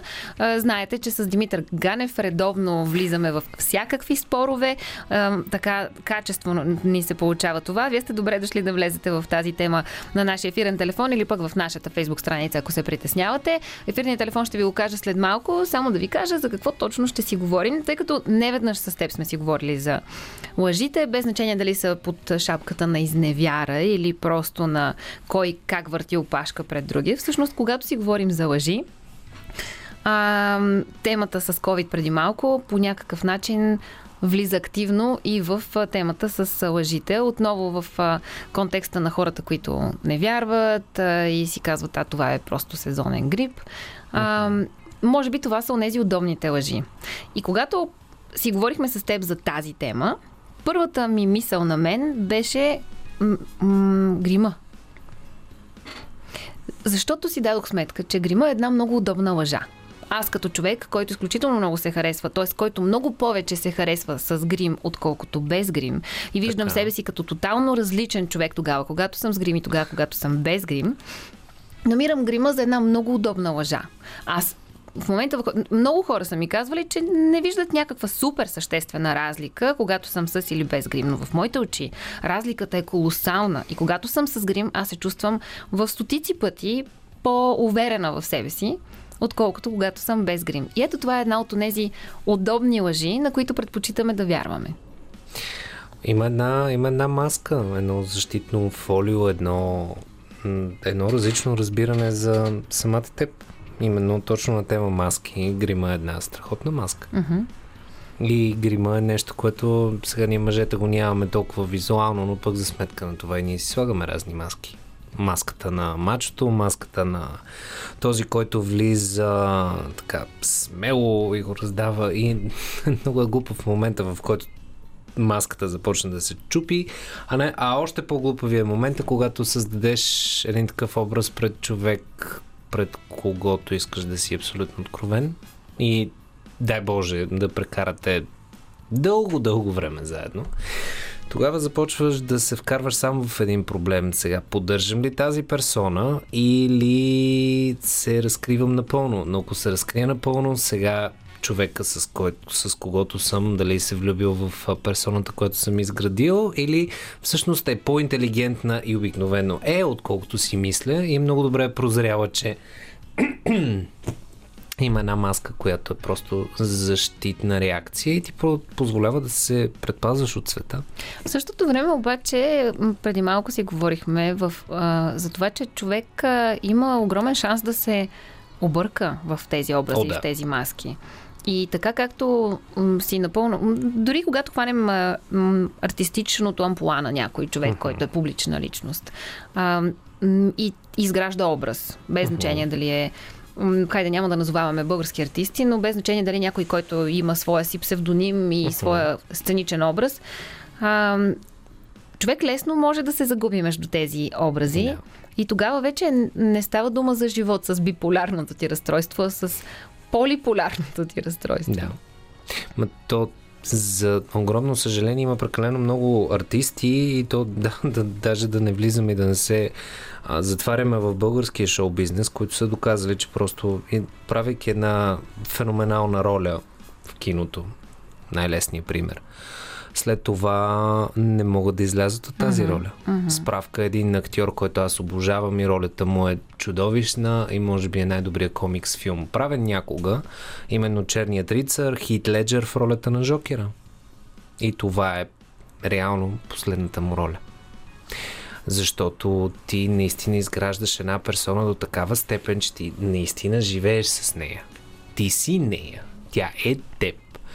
И в този момент вече обаче тук може би е магията на психологията на един психолог, един психотерапевт да кажат къде е къде всъщност тази персона, която изграждаш, всъщност е вътре в теб uh-huh, и просто uh-huh, я показваш, uh-huh. или реално просто защото не си в душевен комфорт с самият себе си, си намираш друга персона, която искаш да изградиш. Или просто ти стават удобни дрехите на тази персона и почваш все повече да припознаваш удобни. себе си, защото ето един Саша Баран Коен, който на теб ти е така любима тема. ето един борът, който той разказваше в немалко интервюта, че се е налагало с дни да седи в, в образ и е стигал до моменти, в които не е бил сигурен всъщност той в кой образ е в момента. Uh-huh. Дали е борът или е Саша. Uh-huh на човек понякога а, образа му става удобен. И може би това е точно заради това, че в твоята глава, ето в моята глава, когато аз съм с грим, аз съм по-уверена, защото се чувствам по-красива, с по-изписани черти, направила съм по лицето си това, което искам да виждам аз като красиво. Uh-huh. И на мен ми е удобно това. И в същото време това е моята маска. В тази маска аз съм по-уверена, по-категорична, по- по-сигурна жена. И когато махна тази маска, аз автоматично спирам да се чувствам така. Респективно тя ми е удобна и става все по-удобна и по-удобна. Хайде при жените поне има опцията за перманентен грим. Ама в, в, в, в нивото на, на психоанализата няма опция за перманентен грим. Има. Защо да няма?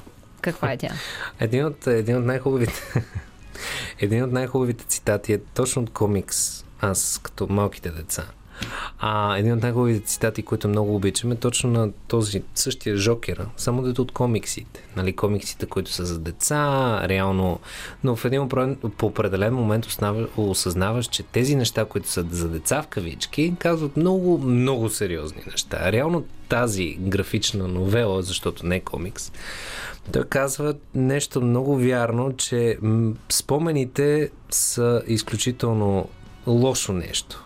И твоят, как да го кажа, авариен изход е лудостта. Да. А лудостта какво е? Изграждането на една маска, губенето в една персона, губенето в, в един персонаж, който ти искаш да бъдеш. Защото това е най- най-голямата трагедия в главата. Докато ти казваш, имате перманентен грим, аз мога да го кача една степен по-нагоре. А перманентният грим, който, който е перманентната маска, в която ти вече тотално се губиш. И в един определен момент, когато ти дори да искаш да бъдеш откровен, ти не знаеш кое е uh-huh, откровението. Uh-huh. Защото Саша Баран Коен и тези актьори а, имат това хубавото извинение. Ние сме актьори. Елан Дедженерис го каза много хубаво на Оскарите в сега в момента ще си изложа, бил съм филмов критик. Дали един или два пъти води, мисля, че два пъти води, но в едно от воденията си, същата тази Елън каза, ей, ако имате проблемно семейство или ако нямате семейство, ставате актьори. Защо? Защото на практика това е най-лесният начин ти да се загубиш в една друга персона. И пак ако продължавам да говорим с артисти, тъй като изключително много обичам да гледам американските ток-шоу предавания немислимо много интервюта, особено ако го изгледаш на куп едно след друго. Много интересни неща започват да изкачат. Повечето актриси и актьори имат сериозен проблем, когато се явяват в студиото и когато излязат извън комфорта на аз сега им да си представя ролята. Защото там нататък ти си себе си. И една, една от много готина, тя с много страхотно чувство за хумор, Кристен Бел, играеше Вероника Марс за тези от вас, приятели, които се опитват да включат коя е тя. Много симпатичен сериал. Тя казваше, аз имам много сериозен проблем да съм себе си. Тя естествено се шегува, но тя е една от малкото, които има чувството mm-hmm. за хумор да се пошегува mm-hmm. с това те наистина не знаят как да се държат като себе си. Само, те за това се погубват. И това е удобната страна на тази тема. А всъщност, реално, всеки един човек на тази земя а, има, влиза в лъжи и образи, които са му удобни. Пречупва ги през своята призма, за да не ги нарича лъжи, ако това му пречи на О, да. честността в живота. Но въпреки това ние живеем в комфортни лъжи. Пак ще кажа, Алиша Кийс беше първата мисля, която така по-публично а, се раздели с тази удобна лъжа грима. А, и на мен наистина ми направи голямо впечатление, защото тя е една от а, а, м- жените, които са световно известни, които така или иначе не е слагала толкова много макияж, че да не можеш да разпознаеш човека отдолу. И в същото време и остана точно толкова чиста и красива, когато беше без, без грим, но темата стана толкова гореща в целия свят, че наистина започна една вълна. Сега вече в TikTok, Instagram, Facebook, YouTube, насякъде всяка втора жена показва видео как си сваля грима, но, Толкова е тъжно това, между другото. но това, това е една много удобна лъжа, която всъщност и вие харесвате. Жените с токчетата, с червеното червило, а, Две, две неща. черната рокля. Това е Две неща. образ. Едното, едното е свързано с точно това и след това ще се върнем, върнем към моята любима дума инфлуенсърството. А за, за да ти разкажа ето една истинска история от истинския живот. Влюбих се изключително много. А, тя беше изключително красиво момиче, все още е за Бога. О, Но вече малко. отдавна не сме разделени. Е, отдавна сме разделени. Идеята е, че точно около клипа на Риана Амбрела, по същия начин, същата прическа, същата визия, с шапката, с, с малко по е, интересно облекло, да кажем по-офис, официално, но също време с това много стилно и не чак толкова официално. Момента, в който наистина ние тръгнахме, естествено, аз съм влюбен в нейната фамфаталска визия. Аз се влюбих в нея, когато я видях без грим, когато закъсняваше за ефир и когато една сутрин просто трябваше да я закарам до а, редакцията, за да може буквално да изтърчи и да не си изпусне а, опанара, уважаеми слушатели, на часа, за да, за да влезе в ефир. И в следващия момент аз наистина видях, видях нея в истинския вид. В, а, за Бога не мога да си хвана тайминга. В момента абсолютно не мога да посветя на това да си върна фан фаталската визия, защото в 6 и 5 сутринта ми е абсолютно все тая каква ми е фен фаталската визия. И ти в този момент виждаш истинският човек с истинските му малки парипети и откровенно кажеш ми да, това е човек, в който се влюбвам. Да. И влюбих. Така е, но онази първата маска си седи и първата маска е било онова, което ти е направило впечатление. Не казвам, че другото няма да ти направи впечатление, но това са онези удобните лъжи. Поеми си въздух за по-дълго. На нашите слушатели още по-дълго време им даваме да си поемат въздух. Чуйте сега колко подходяща песен е избрал Роман Михайлов без изобщо да има представа за какво ще става дума в този, в тази, този час и този разговор, тъй като ние в последния момент сменихме а, темата. Чуйте сега. Beautiful Lie, много на място, подбрана песен от Роман Михайлов, защото това е и темата, лъжите, на които избираме и искаме да вярваме. Тук сме с Димитър Ганев а, и всъщност не изпадаме в а, откровения, а изпадам в откровения за лъжите, които са ми удобни, но Митко тръгна да разказва една лична история, на която ще го върна, за да не се чувствам само аз толкова разголена и открита в лъжите, които са ми удобни на мен. Коя лична история? Аз вече признах, че съм се влюбил в момента, в който а, нямаше макияж и какво да е да било друго. Също така, като лична история мога да споделя, че моментите, в които съм показвал истинската си същност е доста, доста интересно, защото за повечето хора а, аз съм един, реално съм изцяло друг. Най, най, едно от най-странните неща е когато спреш да изградиш образа на забавния, да връщаш бързите шеги, да държиш високата топка на разговора, защото това да държиш висока летва на разговор си е предизвикателство. Mm-hmm. И в един определен момент, когато просто решиш да се отпуснеш и... Ма, ти сега защо си толкова, с извинение към всички радиофонични хора, с духа? Ти сега защо гледаш толкова тъжно? Ма ти си тъжен. И ти в един определен момент казваш ми, не, просто си почивам. Просто в един, в един определен момент този, този човек върви с пълната му емоционалност. Факт е, факт е, че аз самия сигурно страдам от това, че искаш да имаш най-забавната закачка, искаш да си, да поддържаш високото настроение, да забавляваш хората, да се усмихват, когато си говорят с теб. Най-важното е да си тръгнат усмихнати, mm-hmm. когато се разделите, което mm-hmm. означава, че продължават да те мислят. Аха, мъжката гледна точка. Но, но реално, реално не, не можеш да го държиш на 100%. Сега, въпросът дали това е лоша маска или се опитвам и аз да вярвам в нея, тук е много интересен въпрос на баланс, защото по принцип ти си го казвала, с теб сме го говорили хиляди пъти, мъжете трябва да направим нещо, с което да накараме вас, жените, да ни обърнете внимание. А най-добрият вариант, момчета, не че нещо, ама доброто чувство за хумор и интелигентните шеги, колкото и да си як, колкото и да си здрав. Факт. Вършат чудеса. Съгласна съм. Абсолютно съм съгласна. Това може би е онова нещо, което ние жените наричаме чар. Аз съм, имала, изпадала съм в такава ситуация, в която на, наистина страхотно много се влюбих в едно момче, което имаше страхотно чувство за хумор, беше страхотен танцор. Нашите слушатели, предполагам, знаят, че съм танцор и така ми е много при сърце тази тема. И ме спечели с, с разговор с, с ума си. Визуално обаче нямаше нищо общо с мъжа, който моите приятелки си представяха, че бих избрала аз към онзи момент.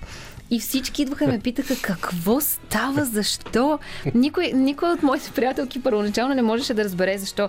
А, м- унази поговорка по дрехите посрещат, по акъла изпращат. М- може би при някакви хора не е точно така. Ето аз първо гледам акъла това е. Така е, аз между другото никога не съм имал този проблем по проста причина, че обикновено приятелките на бившите ми приятелки ги обвинят и казват, ти ненормална ли си да го накараш да те зареже?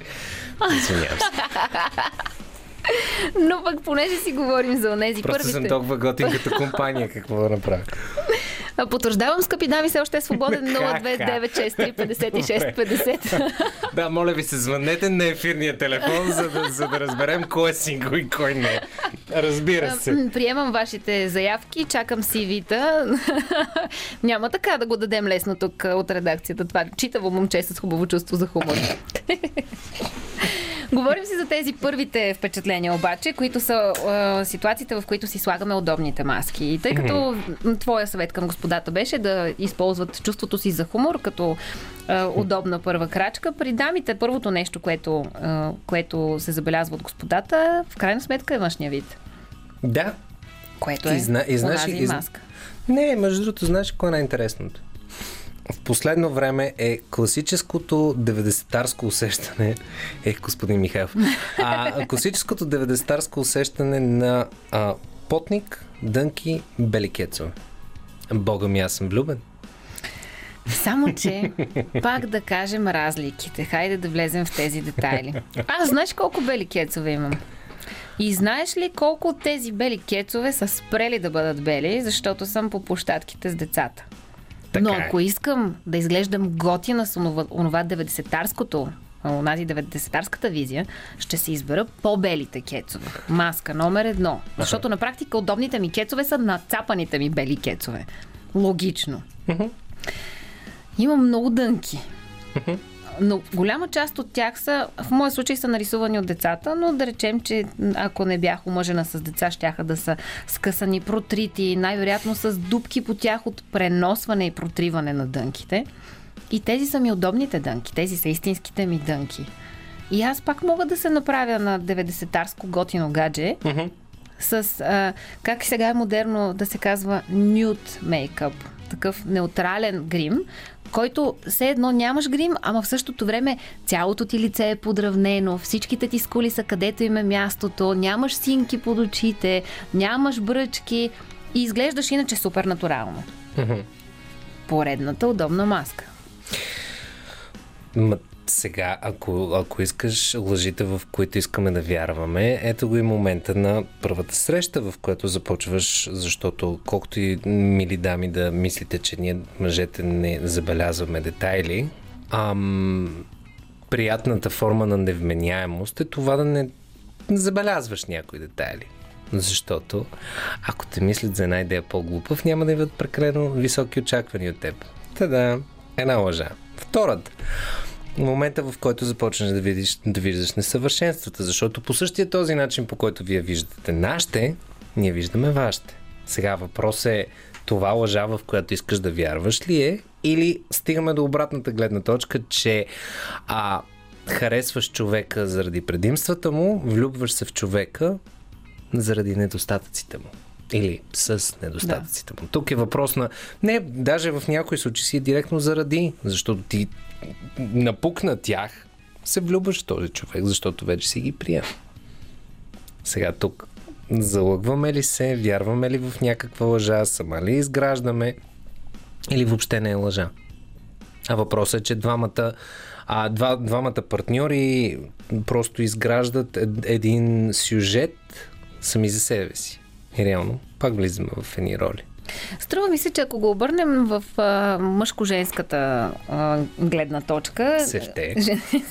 Никога не е било това абсолютно, в да. В, в разговор, особено пък в ефир между мен и Димитър Ганев, абсолютно никога не сме спорили за мъжко-женската гледна точка. Не. Можете да проверите в нашата фейсбук страница и да намерите също така и подкастите на нашите предавания, за да, да си го докажете сами. Но в този случай мисля, че мога да призная, че жените имат по-голям набор от лъжи, от които имат нужда, които са им удобни, за да се чувстват те комфортно, отколкото мъжете. Може би отново, защото мъжете са по как да кажа, първични хора, които не обичат да мислят чак толкова надалече в толкова дълбоки детайли, които на практика признавам в общия случай са ненужни и излишни. Ето, виждаш ли как елегантно и самостоятелно реших да, да, да, да дам кредит на мъжката гледна точка. Сега, това е адски спъващо от срещната страна, защото изведнъж, да, признавам, по-готини. Ами, Не призна точно това, но виж как го изопачих сладко. Но, еми, да, факт е, но пък и ние не сме толкова наивни, че да не ги видим. Въпросът е, че наистина като едни добри магиосници, просто си правим магия един на друг. Вярно е и това. Скъпи слушатели, какви са лъжите, които на вас са ви удобни и в които искате да вярвате? Това е темата в този час на късното шоу. Имаме още 20 на минути да я обсъдим заедно с вас, така че сте добре дошли да ни се обадите на ефирния телефон или пък ако сте сингъл жена. 029635650, моля ви се спрете а, сводническата работа на Диана Костова, която очевидно е след 11 часа. Oh. Значи в, ще има втора фейсбук страница за Димитър Ганев, сводник ще бъде Диана Костова. Mm, сега обаче ви черпим с една жестока песен, която аз изключително много обичам. Чуйте. Страхотна песен и добър избор на Роман Михайлов, музикалния редактор тази вечер на предаването. Тук при мен Димитър Ганев. Ние отново сме в спор, колко неочаквано. А, и отново засягаме мъжката и женската гледна точка за лъжите, които са неудобни, тези на които удобно искаме да вярваме. Добре дошли сте да се включите по темата на ефирния телефон. 02-963-5650. Виж колко обрано, не казах нищо повече за ефирния телефон. Скъпи дами. Да, да, да, Но... да точно. Винаги, значи, трябва да запомните едно, мили приятели, че Диана Костова винаги, когато усети, че леко започва да губи в някаква форма на спор, yeah, което е невъзможно, никога не се случва. Е, да. Реално в този момент се появява факта, че аз съм сингъл и трябва да ми намерят гадже в ефир, което реално, ако продължаваме в същия дух, сигурно ще стане конкурс, който ще се води през цялото късно шоу mm-hmm. и ще има други върбувани хора и в момента така се вкарах сам и се насъдих на пачи яйца. Страхотна идея, Димитър Ганев. Това беше изключително глупаво. Аз ще си мълча тук нататък, спори си сама. Хитър ход. Много mm. хитър ход. Добре, ще си говорим по-късно, скъпи дами, по тази тема. Сега обаче се връщаме на удобните. Добре. Аз отдавна казвам, че трябва да има и по-късен от късния ефир. Удобните лъжи, ето тогава ще е час, в който удобно ще можем да си говорим и за неудобните лъжи, на които искаме да вярваме. Като си говорим за удобни лъжи. А, онези, дето са много клиширани, обаче в същото време винаги привличат погледа, без значение дали са в горната част на женското тяло или в по-долната задна част на женското тяло. Това са едни удобни лъжи, на които всички, айде не всички, но много хора избират, избират да вярват и да притежават. Така. До тук, да, до тук така. си следя мисълта. Как, така. как сме с тази, тази лъжа? Пак влиза в графата макияж. Ми. Аз лично веднага ще дам пример. С а, тъжния факт, че това, което съм аз, съм аз. И а, това, че на един много добър приятел преди години му разбих а, тази представа за фокусите, които жените правите с по-тесни дънки, с а, по-такова С клин, повдигащо високо бельо токче, и да. високо токче, на което, на, на което той каза, след като очевидно свали едно момиче с точно тези отличителни, а, добре подредени неща по себе си, така хубави лъжи и после само дойде при мен. И най-интересното беше, мили приятели, не знам защо мъжете обичаме да опустосаме мъжа, който ни е открехнал на нещо, а не да му кажем, да бе брат, че беше прав. Но реално после дойде при мен тъжен, тъжен и каза, ти отвратително същество такова, как успя сега аз знам тази истина. И аз викам и ти така или иначе, ако бяхте стигнали до хубавото положение да останете без дрехи, така или иначе ще ще разбереш.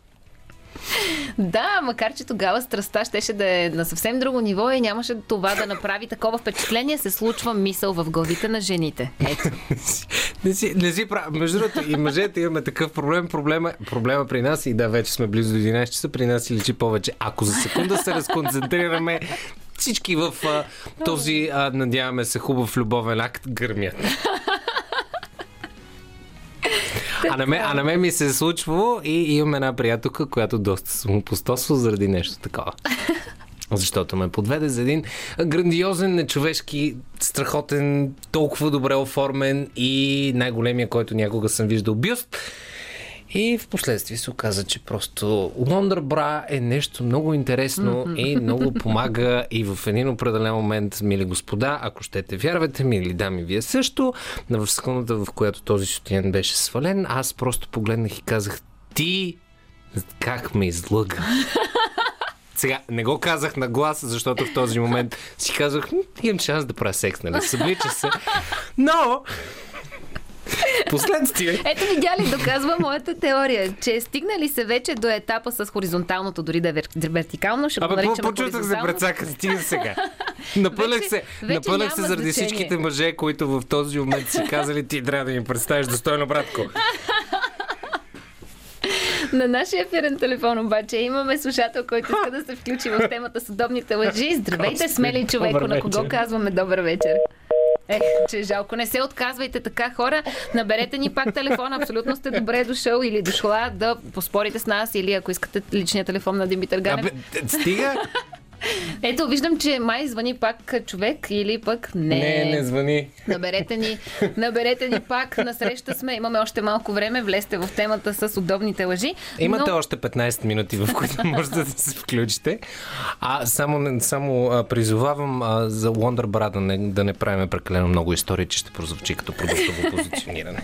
Виждаш ли обаче, когато сложиш е, този м- макияж или влезеш в този образ, пак говоря от женската гледна точка, няма как да говоря от мъжката. Притежавам женска. Част от макияжа е добре от, от цялостната визия, която една жена си създава, така че да впечатли един мъж. Това ще е. Даже няма нужда да е Wonder Bra, сега искам да ти кажа. Това са женски тайни, стягаш малко през рамките, стягаш отзад сутиена, повдигаш от тук от там, вече предлагат даже и всякакви форми на лепенки, така че да не се вижда сутиен. И става ефекта вау. След което слагаш черния клин, малко по-стегнат, за да повдигне дупето, токчетата и визията ти е 6 точки. А като стигнете вече до това хоризонталното положение, първо потенциално, вероятно първия път, освен ако не сте някакви много штури хора, за да се опознаете, може би ще е на по-приглушена светлина и няма да се видят тези недостатъци, които иначе са били скрити с пре, такова, през рамки, копчета, клинове и така нататък. И второ, дори да се видят, вие вече сте там. Няма какво да се коментира. А колко е А колко е хубаво просто двама души да се съблекат и да кажат, а, ти изглеждаш по-готино без дрехи, отколкото с. Та-да! То едното не изключва другото. Имаме отново слушател на нашия ефирен телефон. Ало, здравейте! Здравейте. Абе, на последно време аз си мисля, че мъжете са повече с макияж, отколкото жени. Мога да се съглася тук. Да. Защото постоянно в фитнес залите, те постоянно впечатляват дамите, а пък Да. лъжки са в, без макияж. Абсолютно съм съгласна. Но е съмнително, но тези, които сегашната младеж са наистина всичките с макияж. Абсолютно съм съгласна и това щеше да е нещо, което а, да отбележа. А, като хванах темата за бюста и дупето при жените, исках да кажа точно за мускулите при а, мъжете и, и тази а, голяма страст да са колкото се може по-напомпани и да залагат повече на външния си вид, отколкото на а, умствения си багаж, да речем. Което обаче пък веднага мога да вкарам един контраст, като човек, който сега на моменти спортува активно, на моменти не спортувам толкова активно. Да кажа, между другото, че когато, когато спортуваш, не е изключено от това да, да четеш и да се образоваш. А реално даже на моменти, когато спортувах и до такава степен си бях изградил една тялото ми работеше като по часовник и беше супер. А реално даже а, можех да си рецитирам стихотворения и най-различни щуротии и реално мозъка ми работеше една идея по-добре, защото беше по-лекотен и някакси работеше наистина здрав дух, здраво тяло. Те, че това е в някои ситуации. Правилно. Но че макияжа на мъжете също го има и е пре- прекалено преекспониран, сега не мога да си изкривя душата. Също така го има, но това ни връща обратно на това, че вие имате грим, ние имаме маски. Добре, според вас, Не, да, последно, последно време виждам мъжка аудитория, повече грим, повече маски, стават по-суеверни от жените. А, това ме води до една друга мисъл. Просто такава ми е тенденцията на наблюденията, което виждам само тренировъчни мъже, които са нещо по-нежно същества. Нещо мъжко не остана. Това като го виждам, само напомпени мъже и до там. Това не е достатъчно за една дама. Съгласна съм. Абсолютно съм съгласна. Но пък от друга страна е един добре поддържан мъж, който подхожда елегантно и финно, не е изключено и същевременно с това да се държи и мъжки. Те, Стига че... да не скочи на стола и да изпищи, когато види хлебарка под краката си. Това не е вярно, само Това- на мишка се качвам. на Това, това м- м- последните години, говоря последните пет години, м, много рядко може да се срещне истински мъж. Казвам го за съжаление, защото просто мъжествеността се отива от България. Това е. Аз мисля, че все пак успяваме да, да извадим някакъв баланс от цялата ситуация. Съгласна съм, че има такива мъже. Съгласна съм, че има много мъже, които са по-суетни от жените. Но пък за сметка на това има и жени, които харесват суетни мъже. Това е хубаво да харесваш суетен мъж, но чака прекалено суетен, вежди да си взимаме и така нататък. Малко нещо преобръщаме към друга ориентация вече.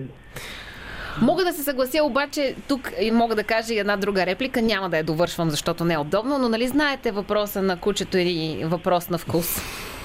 Така че, в крайна сметка, има за всеки, е, как са ми казвали като малка, Влак за всеки влак си има пътници, за всяко гърне си има похлопак. Много ви благодаря, че се осмелихте да се включите в нашата тема. Адмирации, действително, че ни набрахте втори път ефирния телефон. А, скъпи слушатели, нямаме повече време обаче за ефирен телефон, така че било каквото било, ние отново май няма да стигнем до някаква среда, или?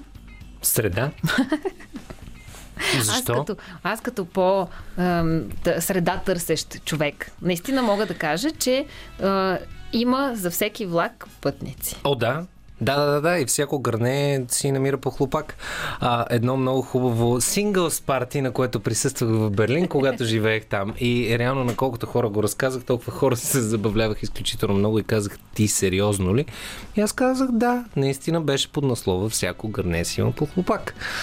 От друга страна, пък от, а, пък от а, трета страна, защо трябва да има среда? В смисъл, реално в една връзка, ти като човек, който е щастливо мъжен. А, аз като човек, който съм имал доста щастливи връзки, в момента съм сингъл, тъй че можете да звънете не на ефирния телефон, ха-ха.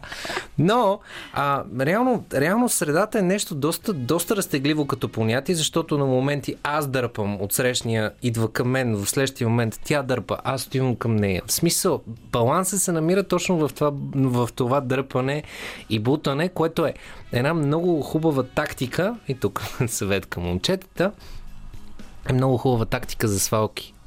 Ако трябва да бъдем честни. И то, то даже не е тактика, то даже е начин на поведение. Това е когато, е, когато не искаш да накараш една жена да се чувства прекалено, а, прекалено харесвана, защото реално ти би потвърдила, че ако ти вляза с прекалено много комплименти, ти ще върнеш назад. Mm-hmm. Но ако е така наречената push-pull тактика, която пак казвам, не е тактика, грубо се изразявам, но начин на поведение, то е чувство за хумор.